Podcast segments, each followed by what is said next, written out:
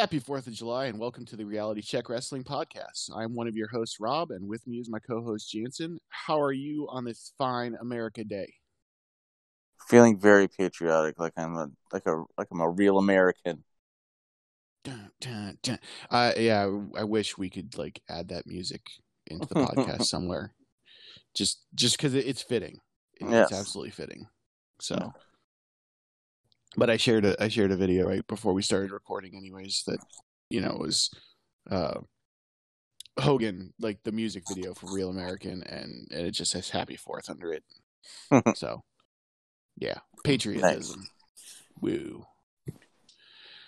So, but yeah, uh, if, if you guys end up liking our show, please make sure you rate and or subscribe, whatever your podcast app allows you to do for us. That way, you can come back and listen to us talk about wrestling each week.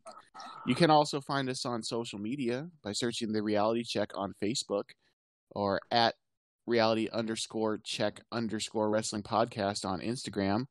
You can also find me on my personal Twitter at Legion Kaje. That's L E G I O N K A J E. I also do streaming on the side. You can find my channels on Twitch at twitch.tv slash Legion Kaje and on YouTube by searching Legion Kaje.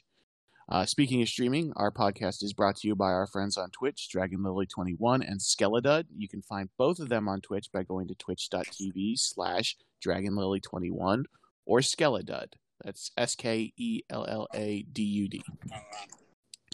Obviously, in the world of wrestling, you know, uh, right now, big thing that happened this week is going to be uh, uh, what I'm dubbing the Great American Fyter Fest because there is no war between NXT and AEW, yet AEW announces that Fyter Fest will be done instead of a p- free pay per view this year. Uh, or no, Fyter Fest wasn't a free pay per view. It was Fight for the Fallen that was a free pay per view, right? Yeah, Wait. I don't know. I don't Anyways, remember. instead of it being a pay per view, it will be two episodes of Dynamite back to back weeks. That was announced quite a while ago. And then all of a sudden, magically, WWE's like, hey, the Great American Bash is coming back. It's going to be a two week event on Wednesday nights. So, but there is no war.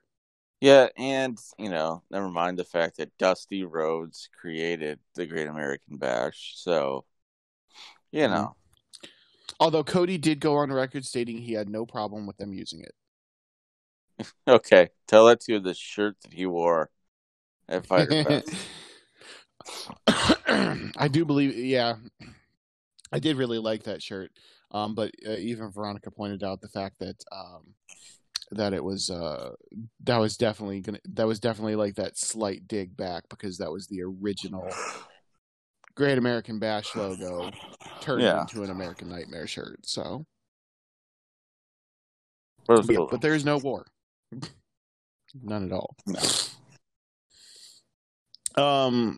So I mean, let, let's let's get into let's dig into AEW a little bit um, here. So, uh, the show opened. Um, we got Jericho on commentary, which is always a fantastic thing, um, Mhm. except for when he starts screaming incessantly.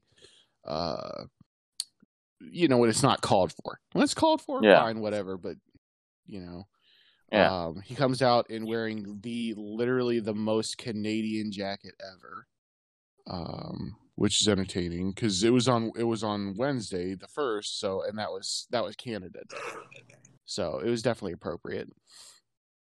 Um, but then we have uh, the show opener. We got a tag team match between Jurassic Express and MJF and Wardlow, and MJF comes out wearing a snuggie, basically, like Yeah. this bright pink snuggie looking thing um, that someone threw together in about 30 seconds. It was weird. Wardlow either had the worst sun uh, spray tan or was sunburnt to all hell. Like, did, did Ah. you see that? Like he was he was red. Yeah. Yeah. Like so like that that was just really weird. Um but overall, I mean, I th- I thought it was uh, I thought it was a really good match. I'm, I'm a huge fan of Luchasaurus. Um, I, I I like MJF a lot as a heel. Uh, I, I like Jungle Boy. I don't know if I'm necessarily sold on Wardlow, but I thought it was a real solid match. I think Wardlow is, is going to be surprising, and I I'm actually looking forward to because they've hinted at the at the breakup of MJF and Wardlow a few times, and it kind of came to that during this match too. Mm-hmm. It'll be nice to see what Yeah. he, what he's like without being a lackey. You know, And the, the thing will the thing will be, you know, he's got that look, he's got that power. There's talent. Can he hold himself in the other part of the business, which is the microphone? Which is probably why they put him with MJF in the first place. yeah, because MJF is good on the mic. So they by doing so that will hopefully maybe get some of that to rub off MJF. I mean MJF's still very young, very fresh into the business honestly, but he is I don't I don't think anyone would argue he's one of the best heels out there right now. And it's just okay, so we need you to teach him how to do this kind of stuff. And Yeah. hopefully that will work out for him in the end. Um, but it, but as you mentioned, they are alluding to the to the eventual breakup. Um, Jurassic Express did pick up the victory. Um, MJF went to hit was it Luchasaurus with the dynamite ring. And he went to hit one of them with the dynamite ring that Wardlow was holding. yeah, it was Luchasaurus. And okay, and then Luchasaurus escaped. He almost whacked Wardlow with the ring, and then MJF, instead of you know turning around, getting the person that just escaped from them, started yelling at Wardlow like, "You can't do anything right. You can't even hold him." And Luchasaurus then kicked MJF's arm, sort of. So he ended up whacking Wardlow with the ring, and then uh, that led to Wardlow getting pinned uh, by Luchasaurus. So, but yeah, it was overall. Uh, I thought it was a really good match. But again, I I was definitely a fan of three of the four people in the match, and one I'm not like I don't dislike him at all. I'm just I, I don't know enough yet to make my decision. uh, there, so his finisher is fantastic. It- his his finisher is also called the F10, where it's basically an F5, but instead of pancaking them to the ground and falling with them like Brock Lesnar does, he just literally like tosses them in the same motion and lets them fall. No, But there he- is there is no he war tosses them like it's SmackDown. For SmackDown, here comes the pain. Okay, there was an F five in one of the games where like you base like what he does, like where you just chuck him, like, and that was my hmm. favorite because like, you know, some of them like look really good, but like when he just like chuck them, it was great. But you know, Wardlow, being the size that he is, I mean, like he like you know spins around and then like basically like disc, you know, like discus tosses him, Mhm. and I mean it's impressive. And then, uh Oh yeah, for sure. well, and you know, and the fact that like you know, like AEW has a lot of big guys that can move extremely well. And Wardlow's one of those. I mean, like he did that step up uh Hurricanrana. He's done it the past two weeks. Uh he did like a swanton. Mhm. Uh, or that swanton bomb. was very impressive. Like yeah, and it was like halfway across the ring. Like I mean like dude can go in the ring. I mean I I would like I mean if if you're afraid of his uh of him being like that, then Adam to Taz is stable. My God, Cage and Wardlow together. Yeah. Like no one would legitimately like What? I mean, you know, again it's wrestling so you have to suspend some disbelief, but no one would actually ever be able to take out those two guys. I know, that's what I'm saying. Like that would be that would be good. Yeah. Uh so the next match was um apparently I wrote Shido versus Shida. Uh Hikaru Shida defending against Penelope Ford for the AEW Women's World Championship. And can I just say like I think I've discussed it before, but the more and more I see that belt on television, I just think it's an ugly piece of poop. It is tiny, and It's it's tiny, and I mean there there is a, literally a a five foot tall Japanese woman wearing it who weighs about ninety pounds soaking wet, and the thing still looks tiny as f. Like, why does that belt need to be that small? I don't know. It's just, ugh. I don't know. I, I think they need to replace that. But anyways, um, so Shido defended against Penelope Ford, and I have, I have a couple big qualms with this match, and it might not necessarily be either one of the competitors' faults, but either either the there is no microphone under the ring like WWE uses, but I I heard a lot of stuff you know from other matches too. The producer, whoever produced that match with them, didn't do a very good job of like getting those hits to look real or the ladies were really scared to hit each other which i would hope would not be the case but like trying to get into some of the hits slaps that they were doing to each other and i'm he- like there's there's no effect there's like it almost looks like they they wound up like a super punch and just kind of like eh. Cause, Yeah. 'cause there was there was there there I felt nothing behind it. It it really took me out of that match. I mean, like there was there's other elements to this match that like highlighted. I think it highlighted Penelope Ford a bit more, which was good. Oh, I Um, would agree. Uh, I mean, like it, it did its purpose, and, and uh, I think,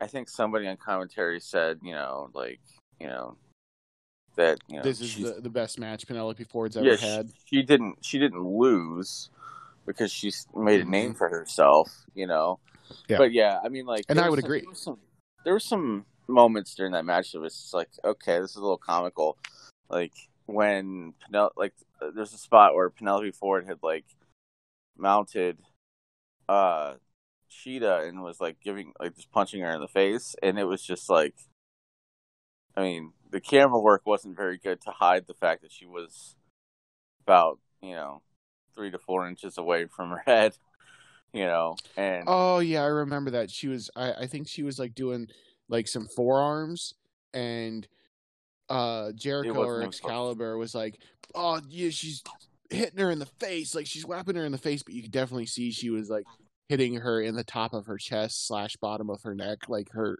she was nowhere near her actual face. yeah And it was because of the way the camera was. Yeah. Um, that was a poor choice on camera angle for sure. Or I mean, or the fact that she could have been, you know, actually like doing it to her face instead of instead of her chest. But yeah yeah, yeah, no, it, and and I I do agree with that that sentiment that they said this, you know, that she she didn't lose, she still won because she made a name for herself. I I knew very little of Penelope Ford going into this. I had only seen like a random match here or there type of thing. Um, and overall, other than the the qualm I have with the fact that the hits just looked really weak, everything else everything else I thought was pretty good. Um, you know, they they they made her look really strong, like really strong. She kicked out of two Falcon arrows, I think yeah she she ended up having to, to Well, and that to a- a, reversal- shining wizard to kill her. the the was that? reversal of that Falcon arrow was really well done hmm turned it into like a roll up Yeah, where yeah. So like for anyone who didn't watch it, she um Shida picked Penelope up in a suplex position and then slammed her straight down in front of her with a sit out, and that, that's that's a Falcon arrow. And then she like grabbed her legs and brought him to her to like roll roll her up for the pin, and I think it I think it got like a one count, and Ford like you you know rolled backwards through Shida and got her in a pin. It was it was it was very impressive and and very uh you know I'm sure it's been done before, but, But it was fluid. It was, It was good. yeah, yeah, real solid. Um, but uh, Shida did retain, uh, obviously, so she is still the current women's world champion. Um, and it will be interesting to see who her next contender is, um, simply because I don't think they have anyone directly in backup. I mean, the only other woman on the show the entire evening was Britt Baker, and she's injured, and she was just sitting in her box. They didn't really show her that much. They just kind of like referenced her being there a few times, and they showed her during like the best friends entrance, and that was about it. I So I want to see Big Swole get a push because I like her. I think that kind of wouldn't have been their original plan because like Big Swole is still in the program with Britt Baker, and I think had Baker not got injured, she probably would be women's world champion by now, and that would have led directly into a Swole uh, Baker feud. Yeah, Like honestly, I think I think I think it would have been Britt Baker facing Nyla Rose back at Double or Nothing for that championship. So, possible. Yeah,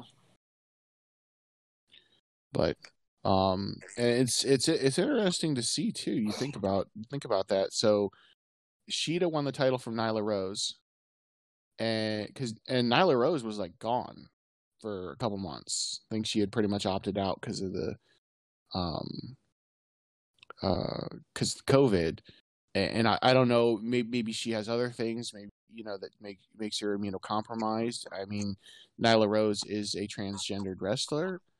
I don't know if that could have a- an effect on that. If uh, you know, it, does COVID have anything? You know, we don't. The world doesn't know a lot about COVID still. So yeah, I mean, it was probably smart on her behalf to to opt out, despite the fact that she was the champion. And I mean, they they respected her enough to uh, let her opt out for the time being, versus just stripping the title off of her, like some companies. Um, Mm, yeah. you know, there's there's my AEW shot against WWE. Um, but you know, so she comes back, and then I figured she'd come back, she'd lose that title, and then she was probably gonna, you know, being opted out. Well, Nyla Rose is set for action next week, so um, I'm not entirely sure of their thought process there. Maybe, maybe, maybe they can. Maybe that was originally the plan, and now they've convinced her to come back and wrestle on the regular again because they're going to need someone to go after Shida for the time being. So I don't know. it, it, it'll be it'll be interesting to see. Um, so then we had the the TNT Championship match, which I thought would have actually been a little bit later in the card, honestly, um, just because of how much hype they've been putting around it.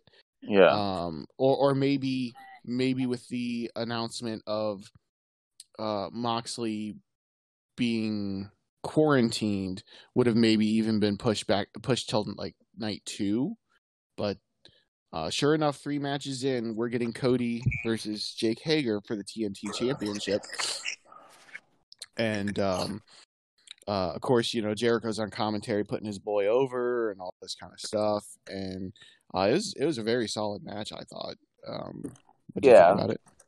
uh, What mean- wasn't anything like super spectacular, but it was it was an incredibly solid match. it was it was solid in that they did what they always what they've been doing with Jake Hager, and like billing him as this like monster. Mm-hmm.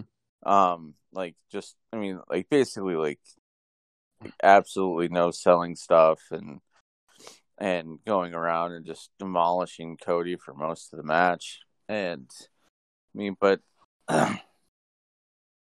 the end of that match just felt so weird to me. Like, I mean, I felt like the the match itself is pretty pretty good. Not the best TNT match yet, but not the worst either. Um, but Does the does the worst go to the Ricky Starks match?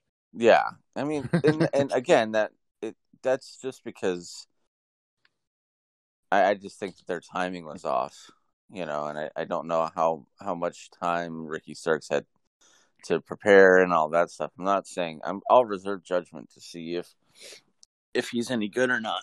But Mm. but I mean, yeah, that that match was probably the. I mean, like of all the ones they've had. I mean, the Jungle Boy one was great. The Marq Quen one was great. So, but I mean, this one's this one was pretty good, pretty solid until the end. Yeah, and it was it was a weird finish. It was one of those very um controversial type finishes, if I remember correctly. Yeah, Um, basically the finish saw, and spoilers to any of you that you know. Come on, if you're listening to this, by now. Um, uh, basically, the finish saw uh, Jake Hager locked on in his triangle choke, uh, standing arm triangle, and brought Cody down to the mat. But when he brought him down to the mat, Cody was on top of Jake Hager, thus pinning him to the mat, and his shoulders were down. Well, Jake, like the like I, this is where it, it gets super wonky because the the ref clearly slapped the mat three times, like within inches of Jake Hager's ears, and Jake Hager gets up and does the normal Jericho thing whenever he used to think that somebody had tapped out of the walls Jericho, and he's like, "Oh, I won, I won," but Cody's music's playing. And like the rest of the Nightmare Family's in the ring, like like celebrating with Cody, and Jake like turns around and the ref's like, he, like, hmm. like you lost, dummy. you lost, dude, and he's like he tapped out, and they're like, you're like. Like, did you think that like the ref's hand was? Going one, two, three. Yeah, think like, that was a tap out? I don't know. Like it was just very weird. But then it obviously it clearly set up a, a suspension angle, which we ended up finding out hmm on Thursday uh, that that was the case. Um, Oh, yeah, because he popped that ref good. well, and the uh, the other thing too is like it was like a brand new ref. Did you notice that? Like it was a ref Yeah. I'd not. It was a Never ref seen I had before. not seen in AEW. So it was like, oh, like something's gonna happen here.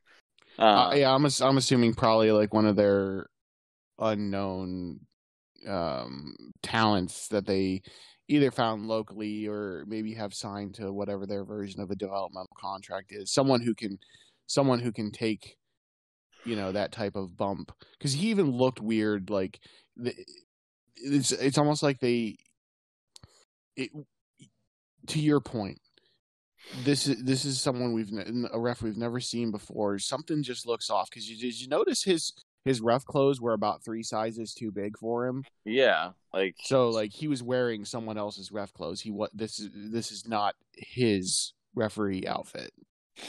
yeah. So uh Hager just decks him and knocks him out, and then immediately every ref in AEW, like I love how like uh, like most of the other time, like the ref will get hit, and then like there'll be like a solid fifteen to twenty minutes. It feels like before the refs come down. Like it was like Mhm. legitimately the dude hadn't even hit the mat yet, and all the refs were in the ring. But and then they sent Jake to the back, and he took his his wife with him, and that was it. So, but he's suspended supposedly without pay indefinitely, um, or whatever the case may be. Or until But all the- out. Probably, it's probably it's it may be because he's got training to do for a Bellator fight, or he's got something. You know, like that's probably what's going on there.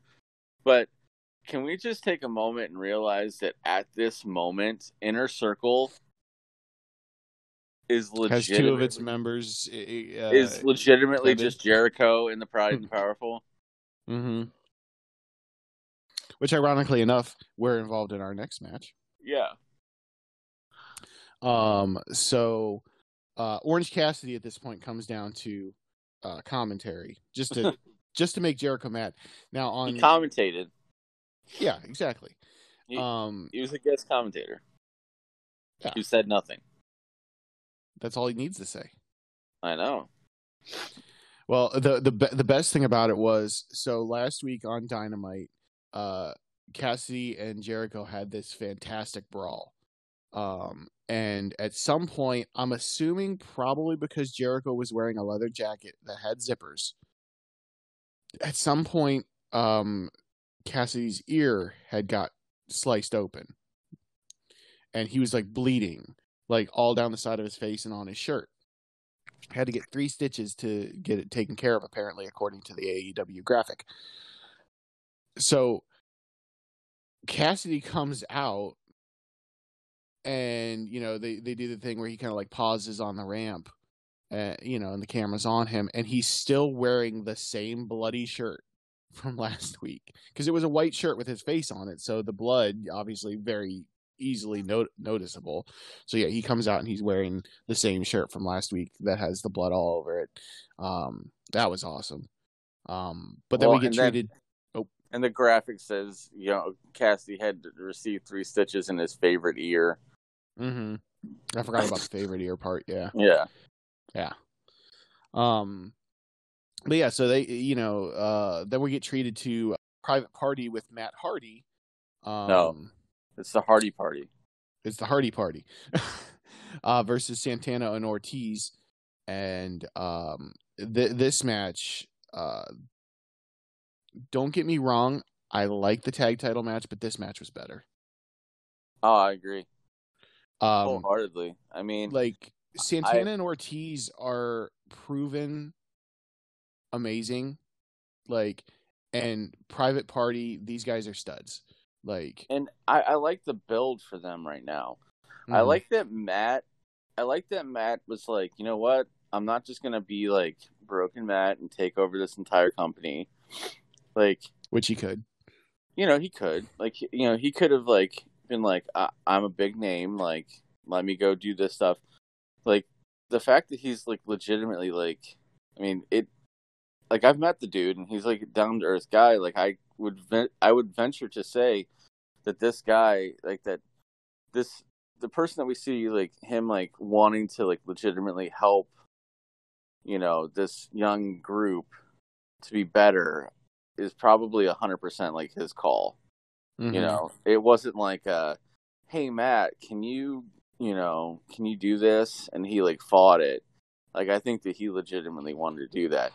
Now, I will say that did you did you get some like major like Michael P.S. Hayes brood vibes coming from Matt Hardy when he came down with with Private Party because that red velvet shirt looked like it came straight out out of Hayes's closet.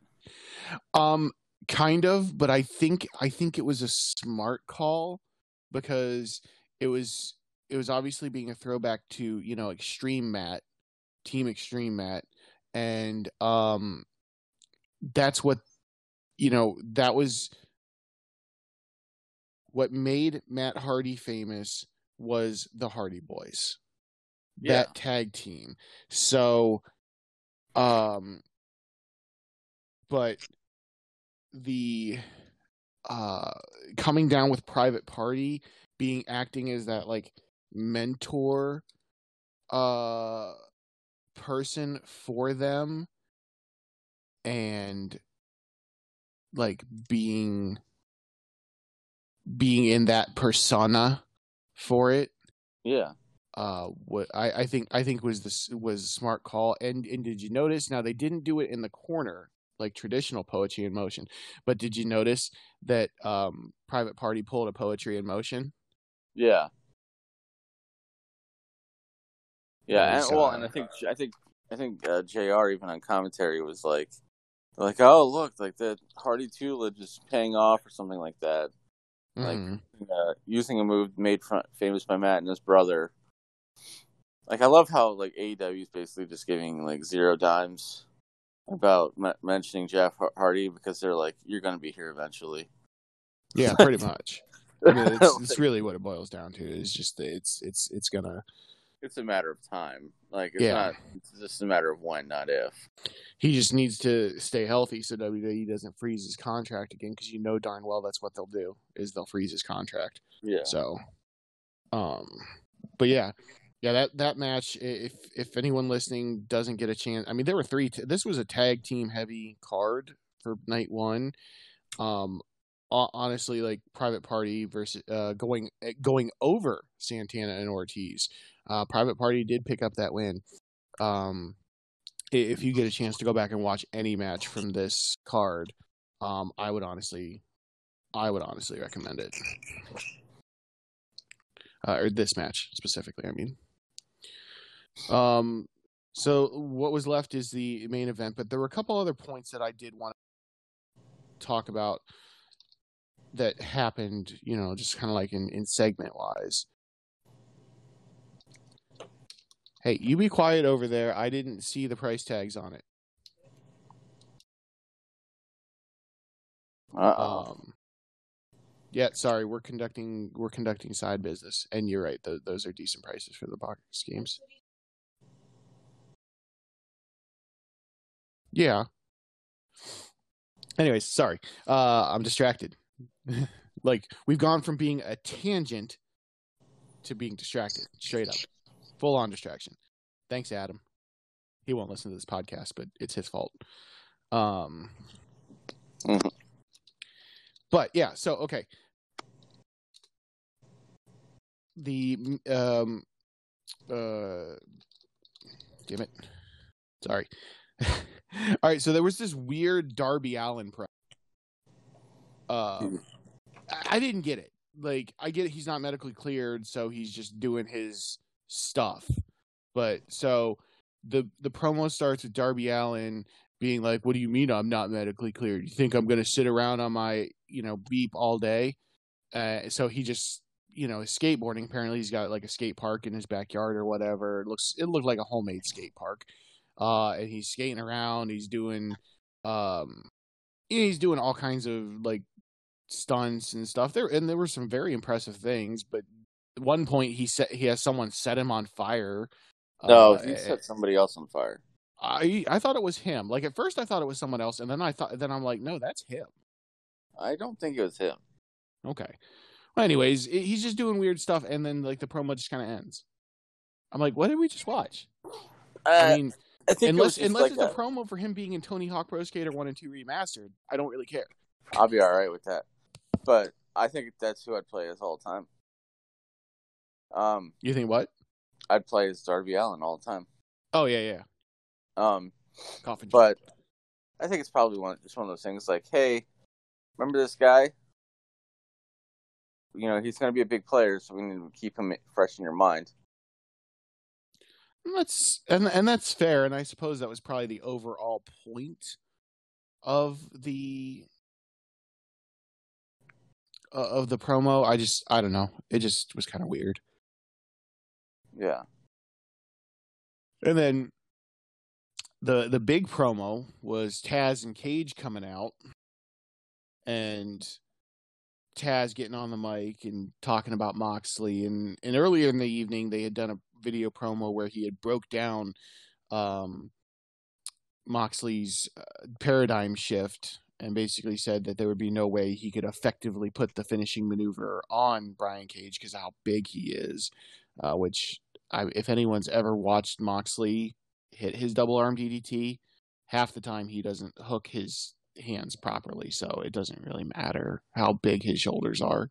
But anyways, um, so Taz comes out and he goes through all this stuff. They, um, I, I believe at this point they had announced that um, the match was going to be pushed back another week, and instead of on night two of Fyter Fest next week defending the world title against Cage, Moxley would defend it in two weeks at another Dynamite where they're going to call it, um, uh, Fight for the Fallen. yeah, Fight to the Fallen. Thank you. Um, so, and that makes sense. We all kind of knew that that was probably going to be a possibility. Jon Moxley's wife, Renee Young, works for WWE. Renee has tested positive for COVID 19. Um, to everything that I've read so far, she is okay. Um, uh, but uh, like a lot of people in WWE, because there were multiple cases reported. Um, I can't remember if we discussed it. Did you see that Kayla Braxton tested positive for uh, COVID 19 and it's the second time she's tested positive for it? Yeah. I saw that too. That's that's insane.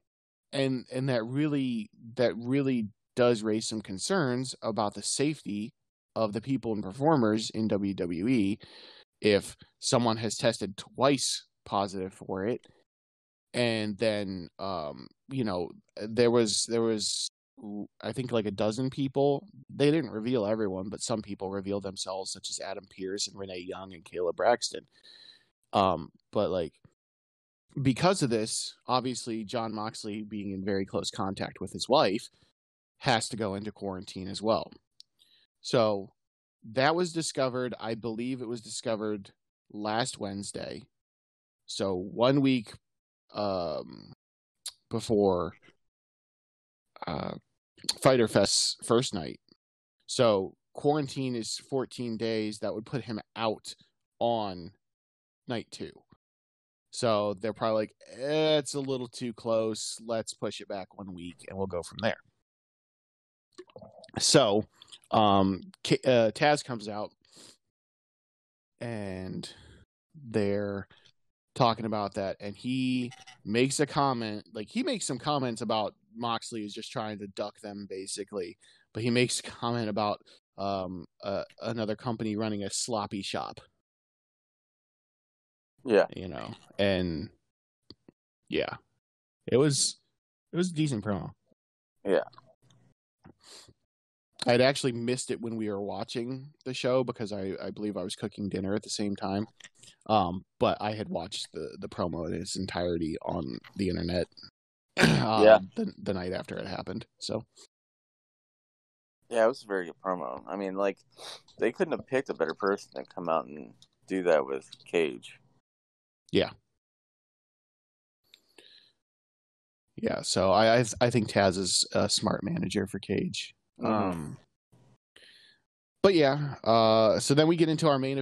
We got Page and Omega uh, facing the best friends, who were delivered legitimately delivered to um, the ringside area by Trent's mom. Um, and at first it was kind of like, well, is it really Trent's mom? But when then she like puts her head out the window and she's like, Greggy, and, and calls him back to the car. Trent's real name is Greg, so Mhm. so it was legitimately Trent's mom uh, driving up to the uh, you know ringside area in a minivan, which they got out of and came to came to the ringside. It was uh, it like it, to me that's almost the epitome of this best friend like tag team slash storyline because you know when you're when you're young you got you and your best friend you're going to be taken places by your mom. You know, that's the thing. You're you're about to go get down to the business uh, of whatever you guys are planning on doing, and your mom is the one who's driving you there, and she's going to be embarrassing because she's going to, you know, like got to make sure you get a kiss and all that kind of stuff. So I I, th- I thought that was a very very well done uh, way to uh, bring them. Um, but uh, and then you know, you got Page and Omega coming out just kind of as normal, and the the match was very good. Um, all of these guys are are very talented, um, but like, well, I mean, what do you, what, what are your thoughts on? Overall, you know, another great match. Like, just because of the quality of of performers. I mean, like anytime you have like Omega and Page in there, um, and then I mean, like in, in Trenton and Chucky T are definitely no slouches either. But like, I mean, there's there's always going to be moments where it's like, ooh, that that could have been a little bit better, you know, or whatever. Um, for me, the scariest spot was uh, when uh, Omega got thrown into the guardrail and he like landed on his head. Was like, ooh, that looked rough. Um, but uh, again, like, like it, it, for as good as the matches were, like, I don't know, like for me, like I felt like this was an opportunity to change these titles, and I, I, I feel like you've got two megastars in singles competitors that you're wasting being held tag- into the tag team. Yeah, and Yeah. and and you have a legitimate tag team that's never held championship gold. Did you see hear that? Wait, what? So, like, it was referenced on AEW last week, and I don't know how true it is. Maybe you should go to the Google, but they said something along the lines of best friends have never held tag team championships. To the Google. Da-da-da-da. Chuck Taylor. It wouldn't. It wouldn't kind of surprise me because I, I don't think that they've. I think they've been friends for quite some time, but um, But they've been tagging for a a long time though. oh my god, I I typed in Chuck Taylor and all about the Converses. Uh, but yeah, I mean they- they've been tagging, but don't forget too. I mean Trent, Trent for a long time was doing um New Japan. He was doing Roppongi Vice with uh um Rocky Romero. True. So I mean that I that was that was quite some time that he had done that. Um, let's see here. I'm looking. He tag team champion in Chikara. R.I.P. Chikara. Um, thanks Quackenbush, bastard. Um, champion twice in Chikara with Johnny Gargano. Uh, King of Trios in Chikara. Well, that's not technically a tag team title. Uh, Evolve tag team title with Drew Galloway. Um, uh, USWO Tag Team Championship with Slacker J. Yeah, he has never been. Oh wait, wait. What is this? Dynamite Duumvirate Tag Team Title Tournament 2014 with Trent. But that so that was for Pro Wrestling Guerrilla, but it doesn't list him as a Pro Wrestling Guerrilla Tag Team Champion. So they won the t- tournament, but it doesn't mean that they won the championship. Yes. So 2014 is what I said. Yes. 2014. The eighth DDT four was announced on the official PWG Twitter on December 20th. T- t- took place on January 34th. The reigning tag team champions, the Young Bucks, did not enter the tournament. So, despite the fact that they won the tournament, um, the since the champions were not in the tournament, they, They uh, did not. Because I'm looking, apparently, the following year, the following year they apparently made up for it because um, look at this for the first time the PWG World Tag Team Championship changed hands in each round of the tournament. Huh. So yeah, apparently they like in this tournament the tag team championships were defended on each of their um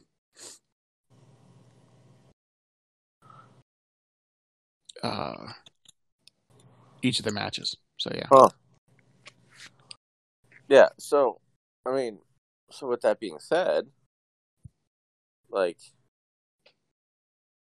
this would have been a perfect opportunity for them to, like, add a more quote unquote high profile dynamite, which may have been a pay per view if it wasn't for, you know, whatever. And so, like, I felt like this was the opportunity for them, and I felt bad for best friends because I feel like they deserve that shot. If if SCU got to hold the belts, you know, You called it STU. well, I, It's SCU. I know SCU. If SCU got the opportunity to hold the belts, then I think best friends is should be right there with them. You know, and at least they're like a legitimate tag team. Yeah, and I and I will agree, and and I will agree for majorly for the for the next point that I'm going to make is after the match, after um, Omega and Page won, um, FTR had come out to commentary to watch the match. I don't think they were. I don't remember them actually commentating. I think They they were just they weren't. They were just drinking. Yeah. Um, so they go in the ring and they take a couple beers with, and of course, like Page like snatches the beer out of one of their hands. Um, but they offer up beers to Omega and Page, congratulating them on their tag team victory. Well, they cheers, and it looks like everything's going to get a happy end. And I think Omega takes like a single sip, and then No, he didn't even. He didn't. Oh, even he didn't take even take the sip. Okay, he he walks over to the side of the ring and proceeds to pour the beer out of the bottle. Uh, obviously, this offends FTR. I, honestly, it offended Page, um, but I think more so the fact that you know he was wasting beer.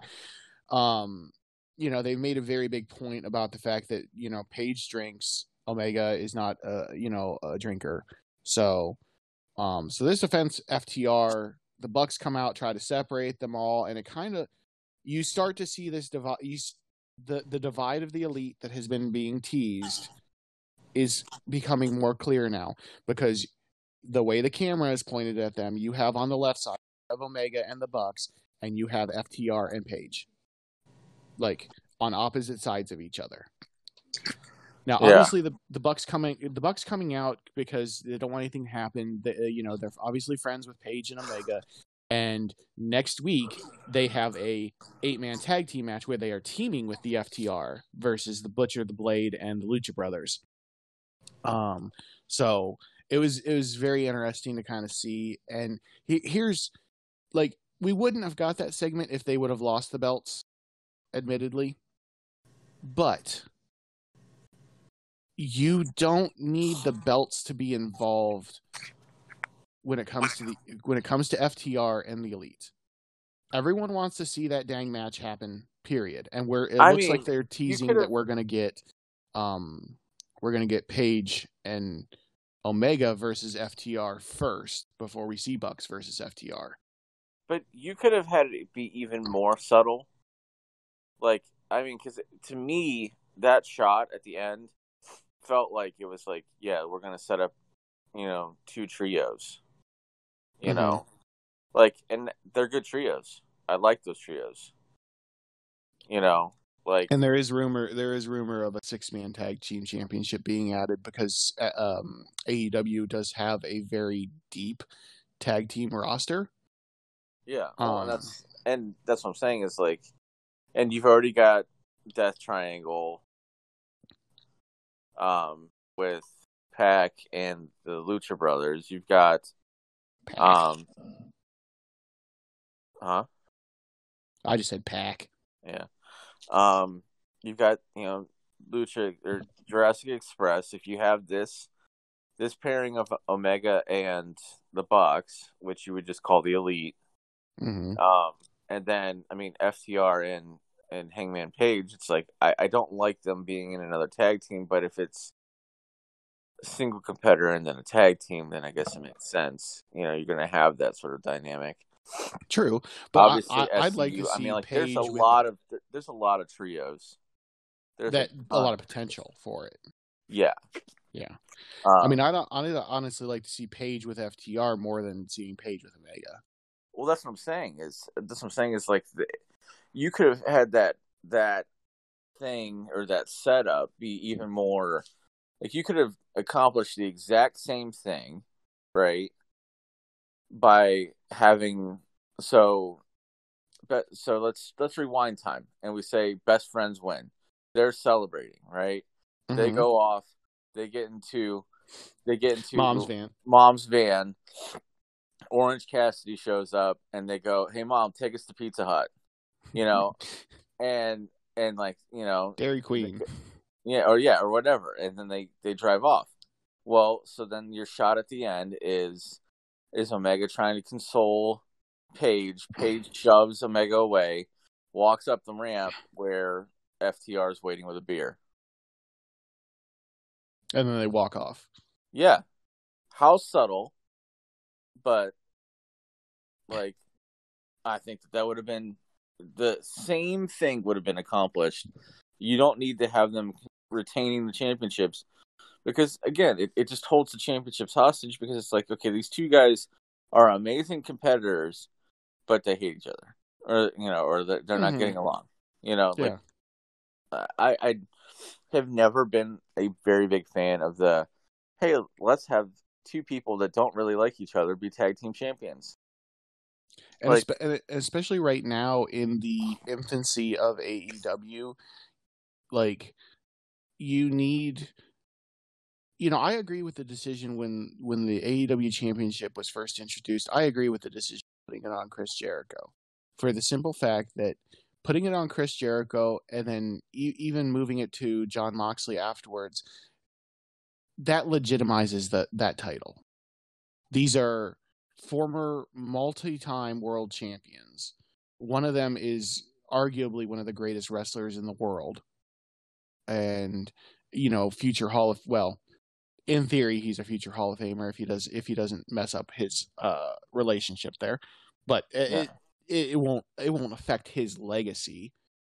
Um so that legitimizes that world title, right? So you kind of need to do that with all of your championships. And they've honestly kind of failed in the realm of the women's title, but they don't have any huge names for the women's champion, like the women's roster, like huge names. You know what I mean? So Well, yeah. I mean, we'll like, give them a pass on that one. Um, and for tag teams, it's not necessarily about star power; it's about being legitimate teams and giving it to SCU in the first, probably the smart plan, I think. Um, and then giving it to Page and Omega. I think they're trying to legitimize the titles because those are two big names that they just threw together, but it doesn't it doesn't work in- Well, in, the regard of legitimizing it. it it feels like a slap in the face to all of the very legitimate tag teams that you have on that roster because you know like the fact that FTR is there, the Young Bucks are there, the Lucha Brothers are there, the Hybrid 2 which are still amazing they don't get enough credit. Um Dark. Order. you know, Dark Order's there. I mean, like you've got like a very, very deep tag division, which I mean, I would welcome that trio's champion. Which I've actually got a beef when it comes to the Dark Order. Like next week they announced I can't remember who they're facing, but the the Dark Order is going to be facing in a trios action another team, but it's the team of It's Brodie SCU. Lee. Uh, oh, is it SCU? Okay. Yeah, Um, but it's the team of Brodie Lee, um, Stu Grayson, and Colt Cabana.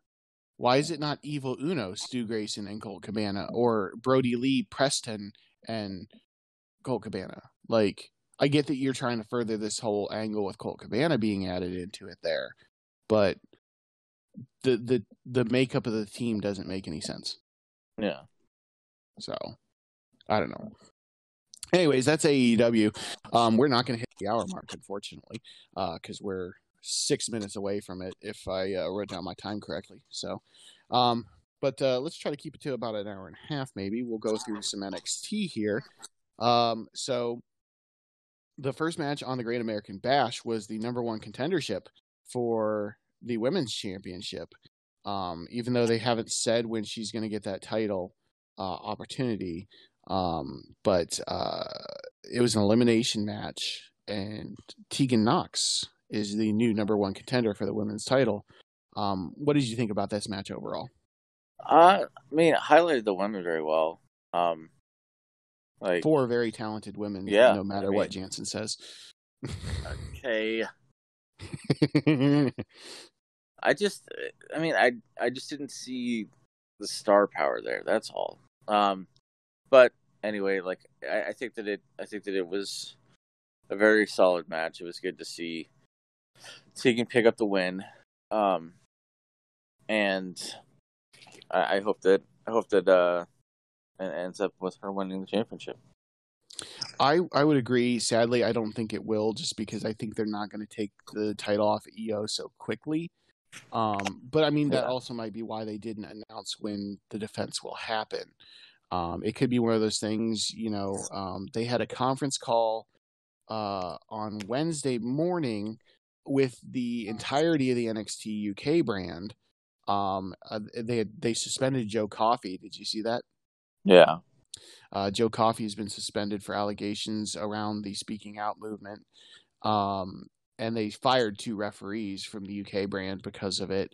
But they did tell the entire staff of the UK brand that um, the ball is rolling um, and we'll be back soon. So uh, that's good. If they, I, I think when they when COVID originally started, um, like becoming an issue, they postponed Takeover Dublin to um, August. That was the date they moved it to. Now August might still be a pipe dream, but if Tegan Knox is the number one contender for the uh, women championship, and they want a little extra star power, like a little extra boost on that show to get people to watch it, since the UK brand won't have been, you know, we're going on three months now of the UK brand not airing a show. Uh, they might have Io defend against Knox at Takeover Dublin. Um, just you know, obviously Tegan Knox is not from Dublin, but she's from the UK, so give her the quote unquote home fieldish advantage. So, Yeah. but yeah, I don't I don't necessarily think they'll the they'll Io will drop the title to her. It just kind of depends on how long they drag out until they actually have the championship match. Um, obviously Veronica wanted Dakota Kai to win, which I wouldn't have had a problem with, and I thought they made Kai look very strong. Um, was kind of you know bumped out early, and then um, Kai got like a quick pin on Mia Yim to get rid of her, so it ended up being Knox and Kai in the end. But Kai didn't come out with Raquel Gonzalez, which has been what they've been doing, and of course she's been helping her win matches and things of that nature. So to to showcase her in this type of match, get as far as she did in the type of match, even though she ended up losing without her enforcer, I think actually spoke very well for her and the development of you know her character.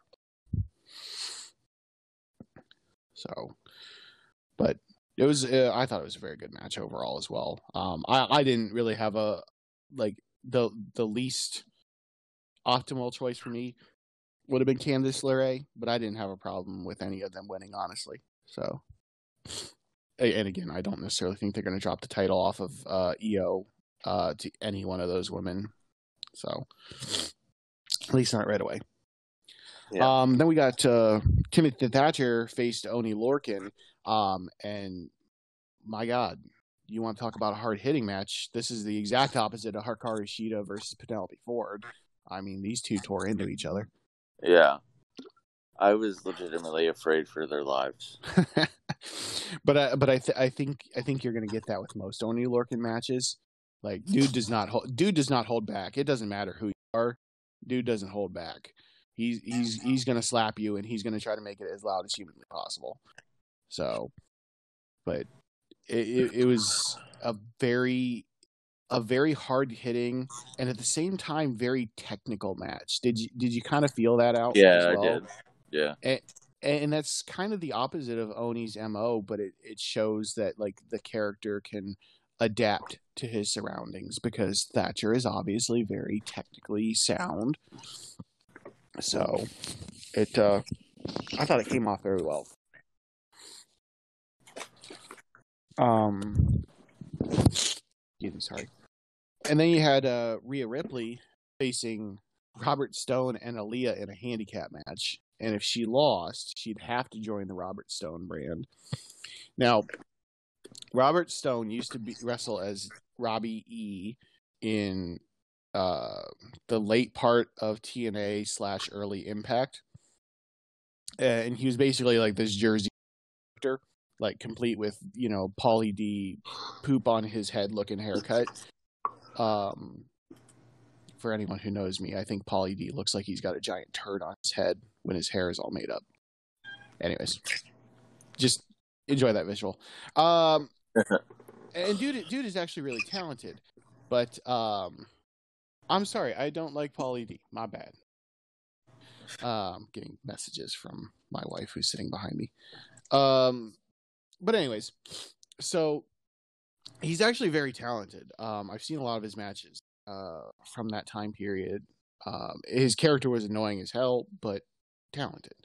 Um, his character in WWE obviously is strictly the manager thing.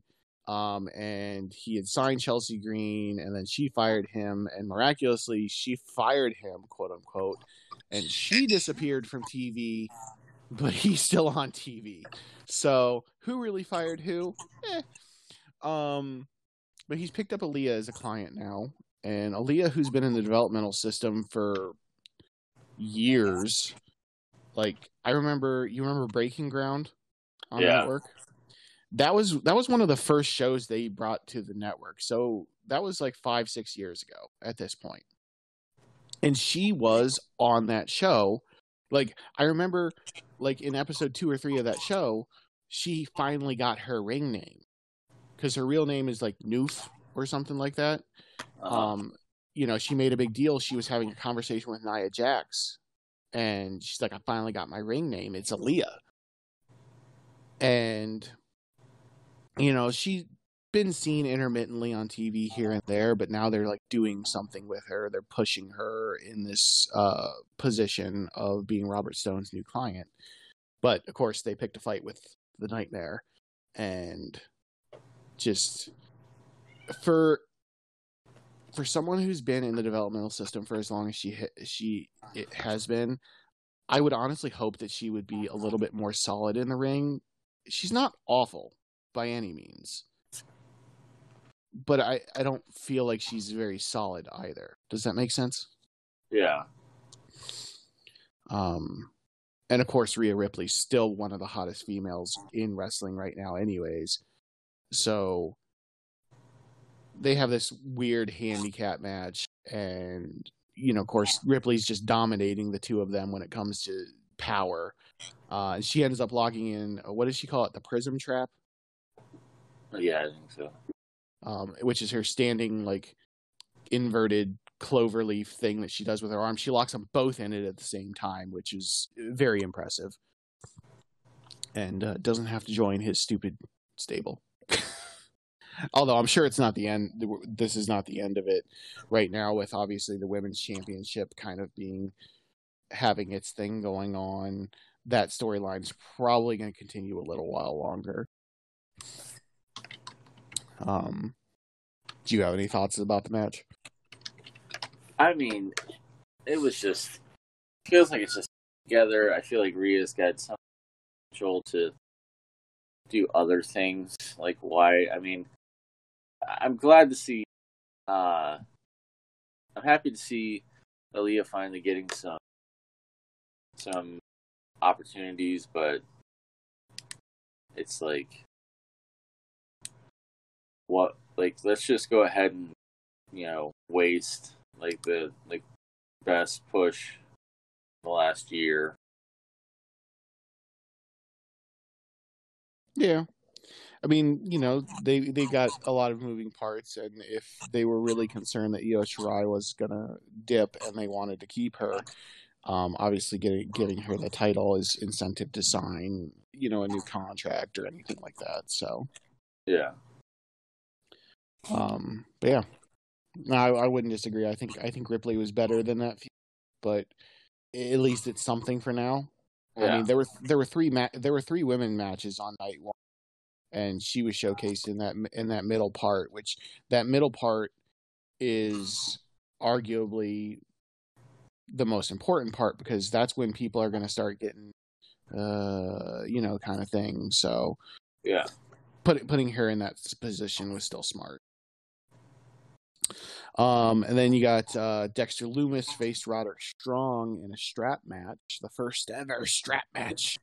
Um, and just some of the some of the times, like he was like, you know, I always say that we don't deserve Kyle O'Reilly because of the way he sells certain things, just so insanely well. Um, I, I tell you what, uh, Kyle was definitely part uh, giving some tips to Strong. I think during this match because some of the times where Lumis would like yank him using the strap just to make it look like Dexter has like this um ungodly strength. Just the way he was selling it all was I, I thought was fantastic. Yeah. But I mean, strap matches for me are, aren't. I don't. I don't think they're incredibly entertaining. I, I don't want to say they're overused because they're really not. But it's it's just literally a leather strap that is tied to each person. Um, and and you can use it legally as a weapon. And I, I don't recall specifically them really using the strap like as a whip during any of that match. No. So and and and it's nice that they didn't do that because tradi- traditionally that's what happens. One of them will get the other on the ground and he'll like ball up some of the strap and then like use it like a whip and just like start whipping uh, the other person. So um, it was nice to see them doing some fresh stuff. But what do you think of the match? I I love Dexter Lumis. He's so freaking creepy. I love it. Like I love I I love it. Like it's I mean and Strong Strong is such a very good wrestler. Like mm-hmm. like I mean overall a very very good wrestler. And I was going to say strong wrestler, but I didn't want to use it. but like he's he's great. Like and I mean his selling in that match was was top notch. So it was it was good to see. Um, and good to see Lumis picking up the win, especially after he lost the match. So obviously, probably going to set up the right match, but mm-hmm. they'll probably do something weird like a um uh an ambulance match, but instead of an ambulance match, it'll be a trunk match.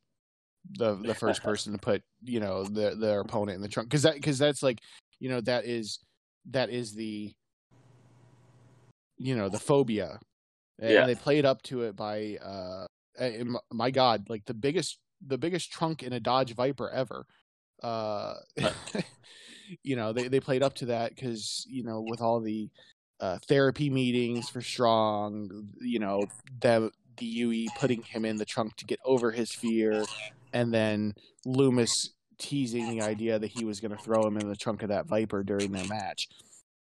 I feel like that's going to be their not so uh you know or like their pretty obvious conclusion is that the the winner is going to put the uh, uh, opponent in their trunk and shut it.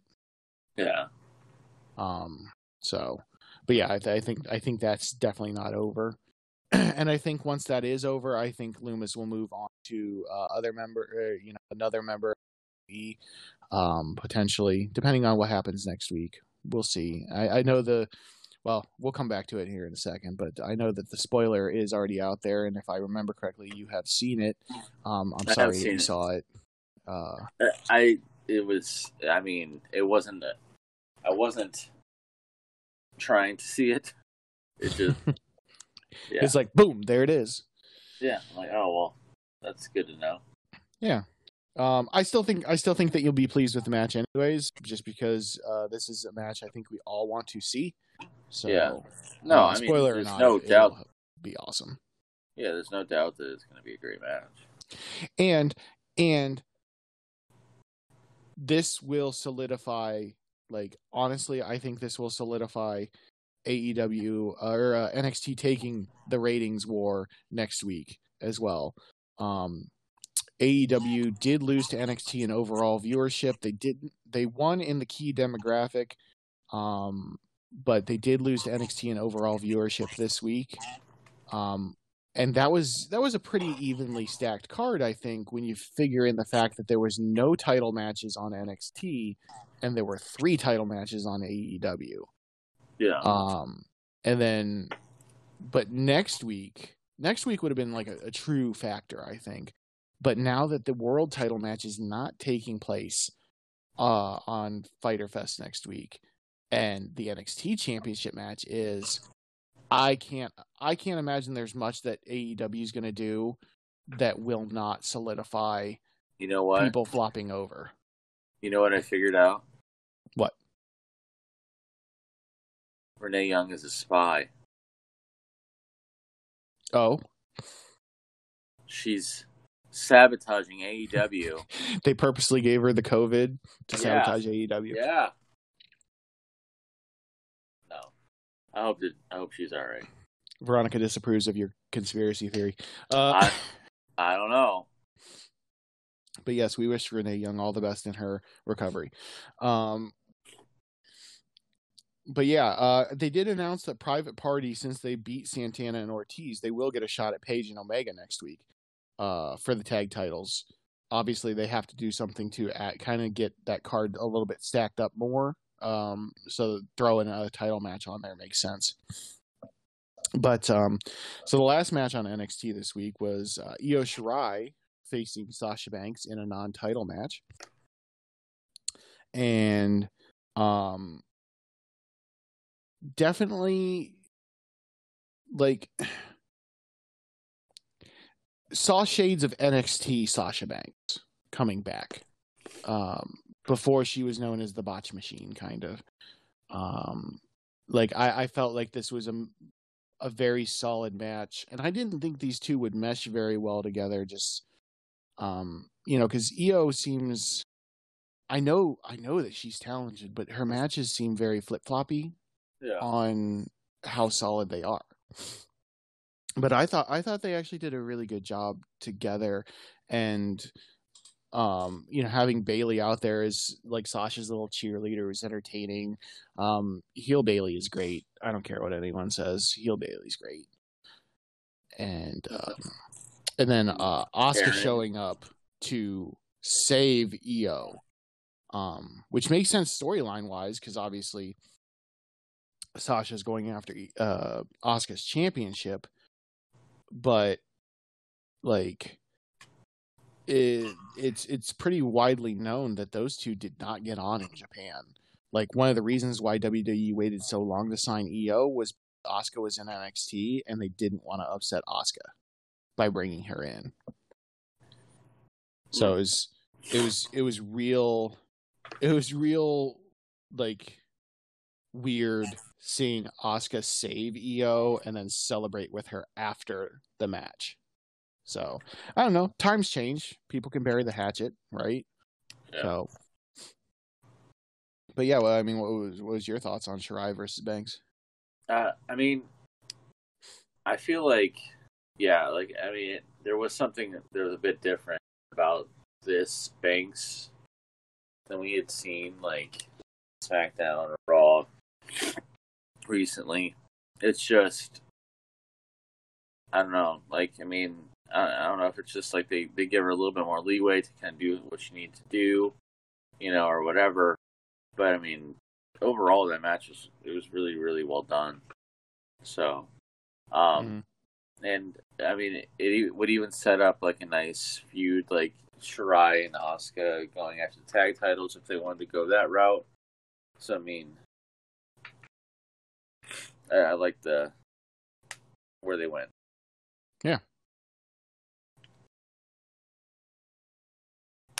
So yeah, but that was uh that was NXT there.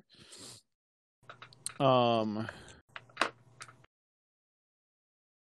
So yeah, a couple random other notes uh from things. The so Impact uh fired Tessa Blanchard, their world champion, stripped her of the title. Um I don't think we got a chance to cover that at all yet. I think I mentioned it to you, but Yeah. Apparently uh not necessarily afraid of covid per se but um she lives in mexico uh she is engaged to uh daga? I think it Yeah. is. Yeah, and he wasn't um doesn't work for impact or wasn't scheduled for any of the tapings or anything like that so it required her to travel solo. And she was unwilling to travel because I guess their wedding is coming up and she did not want to get um she did not want to risk being banned from traveling back into the country and missing her wedding. So that's why she's been holding out apparently from going to uh, tapings. Well, Impact finally had enough of it and terminated her contract and stripped her of the World Championship as a result of it. Um, so now they're going to have a three way at their pay per view between, or four way between Ace Austin, um, God, I don't even remember. Let's see, Impact Slam, because that's coming up here in three on the 18th. Um, it is going to be Ace Austin, Eddie Edwards, Trey, and uh, a competitor to be announced. Now, this was originally supposed to be a five way match for Blanchard's world title, uh, including Blanchard and Michael Elgin. Um, well, they fired Blanchard and they suspended Elgin. He was named in the uh, uh, speaking out movement. So, um, but anyways, the reason why I bring this up, we don't normally talk about Impact a whole lot because there's usually not actually entertaining happening there. But Tessa Blanchard being terminated, apparently she does because of the termination, the way it went down, she doesn't have a no compete clause. Um, and apparently, after passing on her a couple years ago, the W is after her now. Vinnie Mac is uh, has uh, sent some uh, people her way to speak about um, possibly joining the W again. Um, I guess AEW has also been in contact. Uh, Booker T's gone on record stating that um, her smarter decision is AEW. I don't know what what are your thoughts here on Tessa Blanchard? Um, I don't know. Like, I feel like it.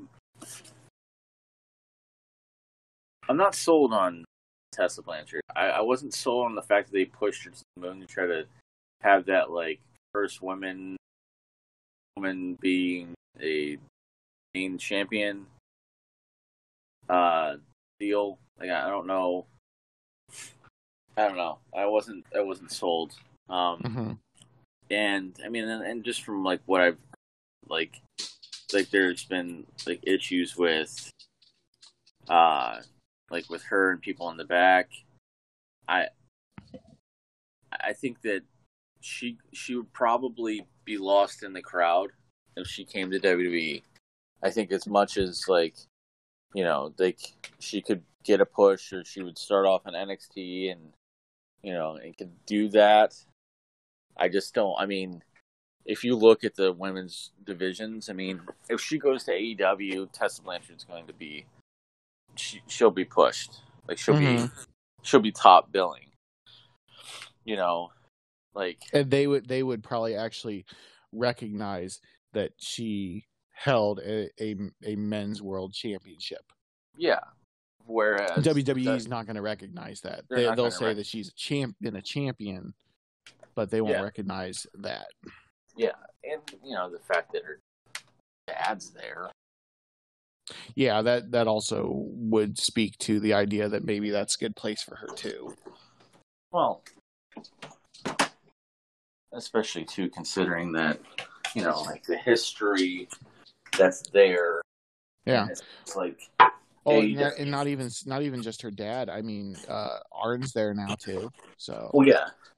Well, what I'm saying is like like AEW is 100 percent like just Crockett Promotions re like reincarnated, mm-hmm. and like I think that she would do better there. Yeah, I mean WWE is probably going to throw money at her to keep her from going there, and that but, that'll be the thing is will how much is WWE willing to throw at her to keep her from going there? Um, you know, obviously a couple months ago they freed up a bunch of money, so um, they may be willing to throw some big big name money at her. Um, of depends I, on. I feel like I feel like there's nothing that's going to ha- have her stand apart. You know, you've already got that second generation like superstar in Charlotte. You know, like mm and Tessa Blanchard's just going to look like a poor man's Charlotte. Kinda, yeah. You know, like I don't know. I feel like yeah, she would. She personally would do better in AEW. Yeah, I would agree. I would agree. Yeah. Um, did you see that uh, WWE finally picked up uh, Evolve? Yes, I did.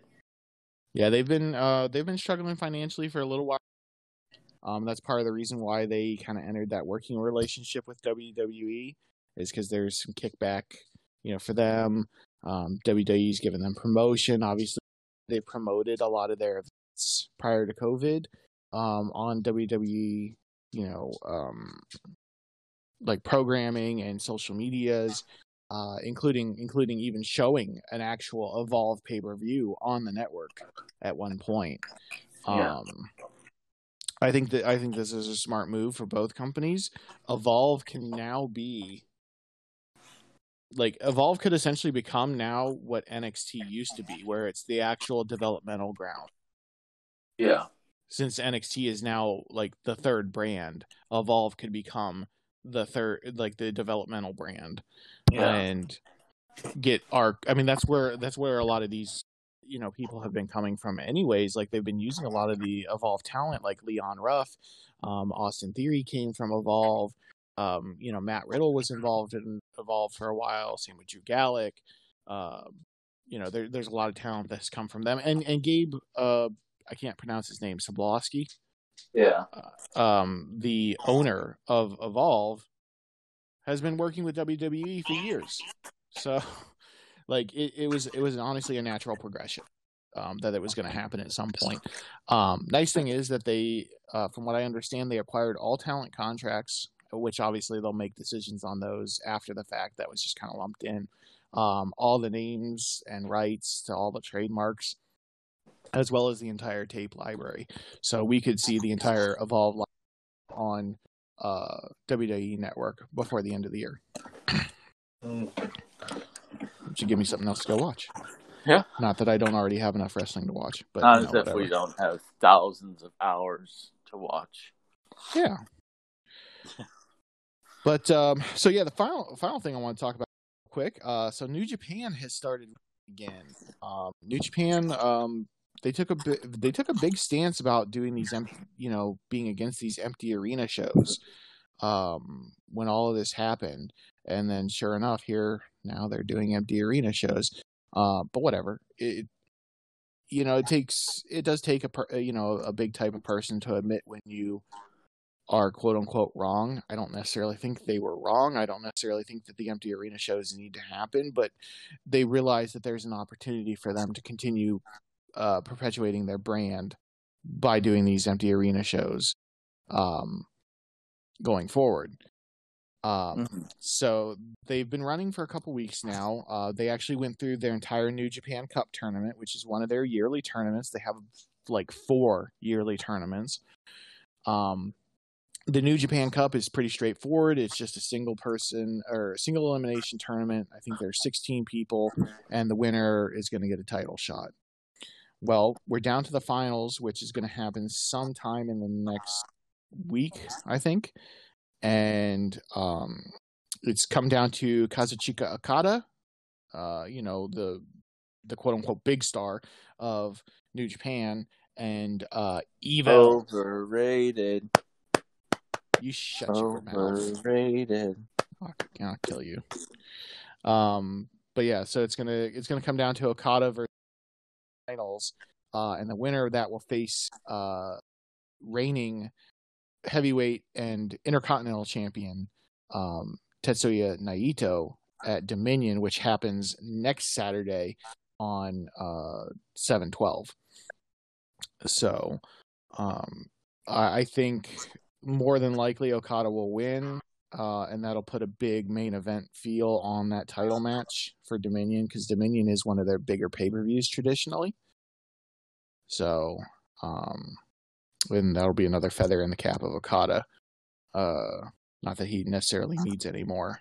I don't think he's overrated like some people on this show, but um, he he does, you know, he has a lot of accomplishments in New Japan. So, um, but yeah, I thought I think it's really cool that they're running again. Um, they've also announced two other title matches. Um, the Never open weight title, uh, Shingo Takagi is defending against Sho from Roppongi 3K. Apparently, Sho's tag team partner Yo is uh, injured right now, so he's kind of going at it solo. So it's nice that they're, you know, tag team. One of them's injured. We're just gonna shelf you. so you're telling me, you're telling me that Sho lost Yo, so he has to go solo. Exactly. uh, yes. Um, I mean, realistically, like he, he, if Rocky Romero wasn't focused on like Rocky Romero is one of the head people behind New Japan of America. Mm-hmm. Um, probably could just really lace up his boots and continue wrestling as a tag team, but you know, they're trying this out. So, uh, and then uh, tag team champions Golden Ace, uh, Hiroshi Tanahashi and Kota Ibushi are going to be defending against Taichi and Zack Sabre Jr. Um, which is just a really weird weird pairing. I, I know they're both part of uh, Chaos, um, so they're in the same stable, so it kind of makes sense in that regard. But I don't know, it's just kind of weird. I'm not a huge Zack Sabre Jr. fan, anyways. I like Taichi, uh, or Tashi, or however you pronounce it. But yeah. So Dominion's a uh, week away, and they're shaping up a little bit there. I'm sure there's going to be all kinds of announcements to fill this card up in uh, over the course of the next seven days. So nice. we're starting to get back to a semblance of normal. Um, Ring of Honor, I think, is the only one still holding out in terms of not doing anything at the moment. So I don't know. We'll see. We'll see what they decide to do. I mean, yeah. COVID is kind of ramping up a little bit again, uh, unfortunately. Um, so they they might still be willing to just kind of sit on it. But as as one of the companies that has like the lowest amount of fundage, like how long can you survive without doing something, you know? Yeah. But yeah. Uh, so we are just under an hour and 30 minutes, um, which is still impressive for us. So, uh, you got anything else you want to add or talk about real quick before we take off? Um, not really, no. All right. Well, there you have it. Um, thank you all for listening to us. We do appreciate it. If you did like our show, again, please uh, subscribe or rate or whatever your podcast app allows you to do for us. Um, we do appreciate it. Uh, we want to keep. Uh, I mean, we're we're gonna keep doing this no matter what. But we appreciate you coming and listening to us. It makes us makes us feel special. You know what I mean? So, uh-huh.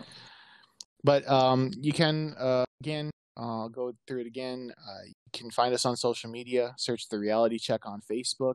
You can also follow us on Instagram at reality underscore check underscore wrestling podcast. You can also follow me on my personal Twitter at Legion Kaje. Um, again, I do some streaming on the side. Uh, I've been streaming Saints Row with my buddy Skelladud, and I've been streaming Final Fantasy. Um, you can find me at twitch.tv slash Legion Kaje. That's L E G I O N K A J E. Or you can search me on YouTube. I've been putting my videos for Final Fantasy up. Just search Legion Kaje. Um, again, big thank you to our streaming friends who uh, sponsor our show, Dragon Lily 21 and Skelladud. You can find both of them on Twitch if you search them. Uh, greatly appreciate you again listening. You all have a fantastic Fourth of July. Be safe out there, uh, not just with you know the obvious stuff that we've been dealing with over the past couple of months with COVID, but don't blow your hand off. Uh, yeah, keep all the digits. Yeah, unless you're maybe my neighbor that has been shooting his fireworks a little too close to my house and scaring the poop out of my dog and cats. So I, I may have I may have wished him to blow his hand off last night a couple times. Wow, aggressive. Yeah, a little bit. I don't like him. I can't help it. Ain't my fault. Okay. All right. my dog don't like him either. He doesn't. He doesn't growl at anyone. as soon as he sees him like walking out and like around his car out there,